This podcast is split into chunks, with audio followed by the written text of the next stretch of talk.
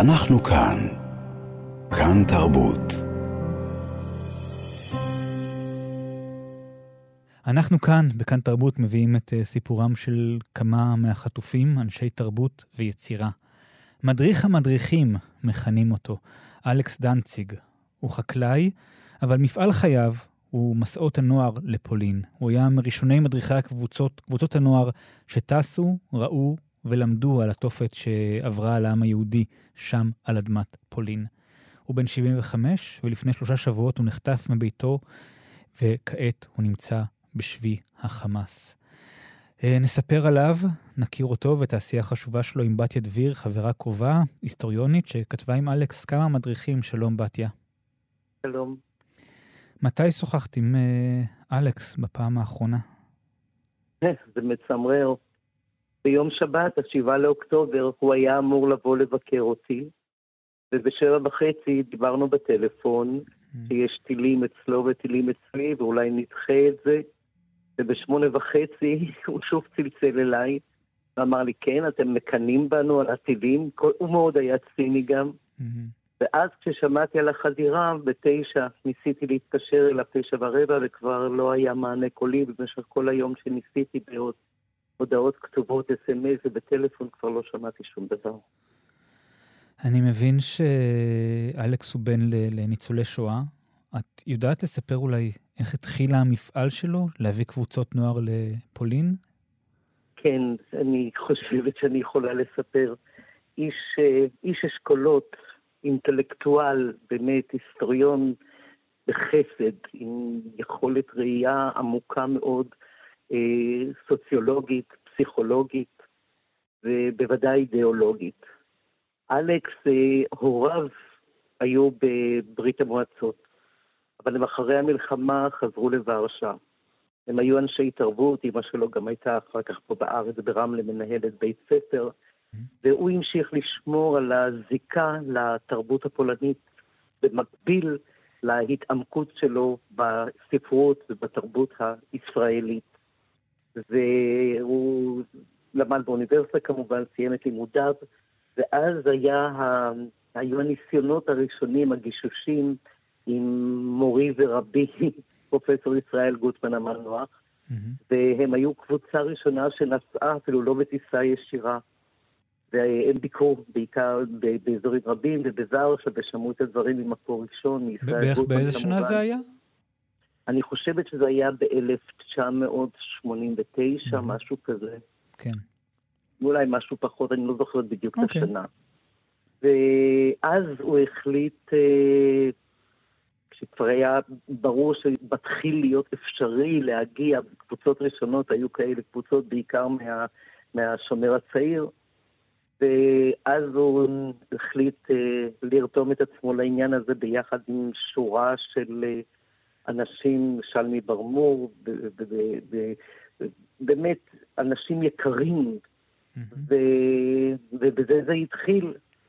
ולצד העניין הזה של אה, מסעות לפולין, תפיסת העולם שלו הייתה, שהיא תפיסת העולם שלנו כמובן, גם במדריכים שכתבנו, שאתה בא לבקר במדינה, אתה בא לבקר לא רק בנושא של מה התרחש, אלא גם במערכות היחסים בין יהודים לפולנים, לאורך ההיסטוריה, mm-hmm. בתקופת המלחמה, ובוודאי קצת להיחשף לתרבות המקומית, לתרבות, לאוכלוסייה, לערכים שלה, לטוב ולרע. Okay. כן.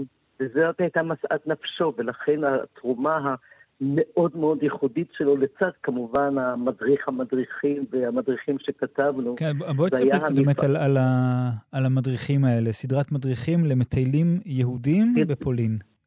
בפולין, כן, כי זאת הייתה נקודת המוצא שלנו, שזה לא רק מדריך אה, טיולים, אלא כמובן עם הרקע ההיסטורי המדויק, mm-hmm. ובוודאי גם אה, לא, לא, לא מהמקום שאתה נוסע אליו. כי זאת מדינה עם תרבות עשירה, עם מעורבות עמוקה מאוד של יחסי יהודים פולנים לאורך כל ההיסטוריה. כלומר, אתה לא יכול לדבר על ההיסטוריה ועל התרבות הפולנית בלי לדבר על היהודים. זה, זה פשוט. כן. קשר אימננטי. ואז הוא יזם את כל הרעיון של מפגשי תלמידים בין תלמידים ישראלים לתלמידים פולנים, עם סמינרים למורים משותפים ונפרדים, שהוא היה מארגן לפולנים שם, וארגנו לישראלים כמובן כאן, והמפגשים היו ברובם הגדול מוצלחים בצורה בלתי רגילה. זה היה מפעל החיים שלו. כן, כן. יש לי אלייך שאלה קשה. כמי שבעצמי חוקרת את השואה, את כל מה שהתרחש שם בפולין, פוגרומים והשמדה, יש לך אולי מילים לתאר או לנסות להבין את מה שהתרחש ב- ביישובים סביב רצועת עזה לפני שלושה שבועות, לתת לנו איזה קונטקסט, לתת לנו איזה השוואה, לתת לנו איזה משהו שיעזור לנו להבין מה קרה שם? אוי, אתה נוגע בפצע פעור. אסור לעשות את זה. אנחנו, נקודת המוצא שלנו mm-hmm. היא שאנחנו לא עושים השוואות עם ייחודיות השואה. אבל מצד שני, בחוויה האנושית, ואני כל הזמן מדברת עם אלכס בראש, ואני מקווה שגם יבוא היום ונוכל גם לדבר על זה בפועל. נקודת המוצא היא שמבחינת היחיד זה לא שונה. Mm-hmm. התיאורים שאני לא יכולה להיחשף אליהם, כן. הם כל כך מחרידים, הם כל כך מעלים אסוציאציות נוראיות, וכמי שבקיא במה שהתרחש שם, בוודאי בפולין, אי אפשר להימנע מזה. אני שואלת את עצמי, אלכס, שהוא היה איש שמאל אמיתי, עם דאגה בלתי רגילה גם לפלסטינאים בשעות של עוצר, יצר קשרים אישיים מעבר לגדר כשהוא היה משקה בשדות, כי ההשקיה של הקיבוץ הייתה חשובה לו מאוד, ותקני רק תפוחי אדמה של הדוד משה, זה שלנו. Mm-hmm. אני לא יודעת איך להימנע מזה, ומצד שני, אני רוצה להיזהר מהשוואות כאלה, אבל אי אפשר. אי אפשר. אה, כשאלכס יחזור בקרוב, אנחנו מקווים, מה הדבר הבא שאתם הולכים לעשות ביחד? מה המדריך הבא שלכם?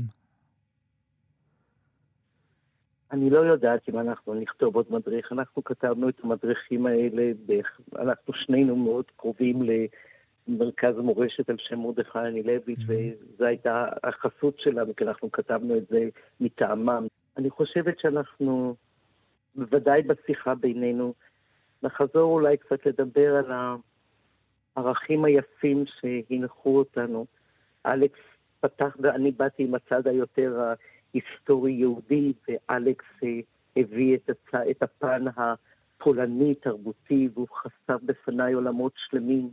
זאת אומרת שאתה מבקר ואתה הולך בנובי שביאט בוורשה, ברחוב הנהדר, לצד כל הדברים האלה אתה מדבר על, על אגודת סקמנדר שקמה ב-1918, שבתוך אותה חמישייה היו שני משוררים גדולים, mm-hmm. כמו כמובן אה, אה, יוליאן טובין וכמו אנטוני סלונינסקי, ואנחנו תמיד שילבנו יצירות שלהם במדריכים, זאת אומרת, הפכנו אותם, ניסינו להפוך אותם למשהו חי, אמיתי, של אותם המערכות שהיו בין בני האדם.